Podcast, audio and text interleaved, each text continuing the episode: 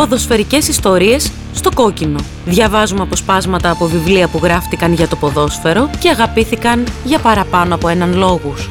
Euro 2021 με την Αλέκα Ζουμή. Στον ήχο ο Λάζαρος Καραγιάννης. Διονύσης Ελευθεράτος, εξουσία τι μπάλα παίζεις, εκδόσεις τόπος. Υπουργικό Συμβούλιο, ένα θέμα, το πόδι του Μπέκαμ. Βούλγαροι, Βούλγαροι, χανούμισες βαζέλες, όλο το έθνος προσκυνάει, σόβρακα και φανέλες. Ήταν το 1986 όταν ο Τζίμις Πανούσης συνέθετε και τραγουδούσε τα κάγκελα παντού. Εάν βρισκόταν στο Λονδίνο 16 χρόνια αργότερα, ίσως έκανε μια επανέκδοση του κομματιού κάπως έτσι. «Λόρδι μου βασιλής και κάθε μια θεούσα, πιάστε το πρωτοσέλιδο να στρώσει η πατούσα». Απρίλιος 2002. Η φωτογραφία ενός πέλματος δεσπόζει στο πρωτοσέλιδο της εφημερίδας Sun. Είναι η πατούσα του David Beckham, του διάσημου ποδοσφαιριστή της Manchester United. Η εφημερίδα παροτρύνει τους αναγνώστες να την ακουμπήσουν με το χέρι τους και να προσευχηθούν στον ύψιστο ζητώντας τάχιστη ίαση. Γιατί όχι, αν το κάνεις, νιώθεις για λίγο πως γίνεσαι σύγχρονος Χριστός. Άρον τον πόδα σου μετά του θεραπευθέντος μεταταρσίου και περιπάτη μέχρι το Μουντιάλ. Τι κοστίζει, έτσι τυπωμένο όπως είναι το πέλμα του Μπέκαμ, δεν αναδύει ποδαρίλα ούτε οσμή ιατρείου. Άοσμο και αμόλυντο.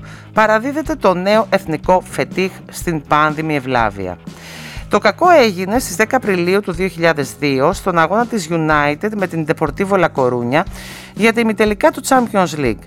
Ένα βάναυσο μαρκάρισμα του Άλντο Ντούσερ, αμυντικού χαφ της ισπανικής ομάδας, προκάλεσε ρογμή στο μετατάρσιο του μεσαίου δακτύλου του αριστερού ποδιού του Μπέκαμ.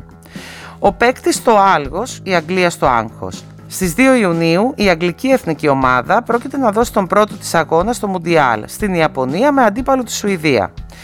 Θα προλάβει να θεραπευτεί ο Ντέιβιτ πριν από τις αναμετρήσεις της διοργάνωσης. Αν όχι, τι στην ευχή μπορούν να περιμένουν χωρίς αυτόν τα λιοντάρια, τα οποία πριν από κάθε Euro ή Mondial τρέφουν κρυφές ή δεδηλωμένες ελπίδες ότι θα θυρεύσουν τρόπεο αλλά παραμένουν νηστικά από το 1966. Με τίτλους όπως «Σπασμένο όνειρο» και «Ο χειρότερος εφιάλτης», ο αγγλικός τύπος θρηνεί. Θα παραμείνει φλεγματική και αμέτωχη πολιτική ηγεσία; Όχι δα. Θέμα στοιχειώδους πολιτικής σοφροσύνης. Στην Downing Street συνεδριάζει το Υπουργικό Συμβούλιο. Θέματα ημερήσιας διάταξης διάφορα. Μεσανατολικό, οικονομικά και άλλα, τα οποία όμως εκτοπίζονται. Η συζήτηση αναλώνεται στο θέμα του ποδιού του άσου της Manchester United και της Εθνικής. Κατόπιν διοχετεύεται μια φράση του Πρωθυπουργού Τόνι Μπλερ. Τούτη τη στιγμή τίποτα δεν είναι πιο σημαντικό από το εάν ο Μπέκαμ θα προλάβει το Μουντιάλ. Κάπως έτσι, Υπουργικό Συμβούλιο και Πρωθυπουργός διαμηνύουν ότι ξέρουν να συντονίζονται με την αγωνία του απλού και μη κόσμου, έστω και αν απαιτείται γι' αυτό μια ημερήσια αναστολή των θεσμικών πρέπει. Για πρώτη ίσως φορά στα πολιτικά χρονικά της Βρετανίας, ένα Υπουργικό Συμβούλιο πράττει κάτι τόσο δημοφιλές λουφάροντας. Η αγωνία έχει στήσει χορό με τον Ξανθό Απρίλη. Προς το τέλος του μήνα, οι χορευτικοί ρυθμοί επιταχύνονται. Στα ανάκτορα του Buckingham γίνεται δεξίωση για τον τύπο. Η εφημερίδα Mirror κονιορτοποιεί το off the record, δηλαδή την δέουσα εχεμήθεια. Αποκαλύπτει ότι η βασίλισσα Ελισάβετ, μιλώντας στους δημοσιογράφους, είπε «Πρόκειται για μια υπόθεση πολύ σοβαρή για τη χώρα. Δεν γνωρίζω πολλά από κατάγματα και αδυνατό να υπεσέλθω σε λεπτομέρειες. Ξέρω όμως ότι ο Μπέκαμ δεν κάνει ό,τι χρειάζεται για να ξεπεράσει το πρόβλημα». Ορθοπαιδικός δεν είναι, αλλά από διέστηση σκίζει.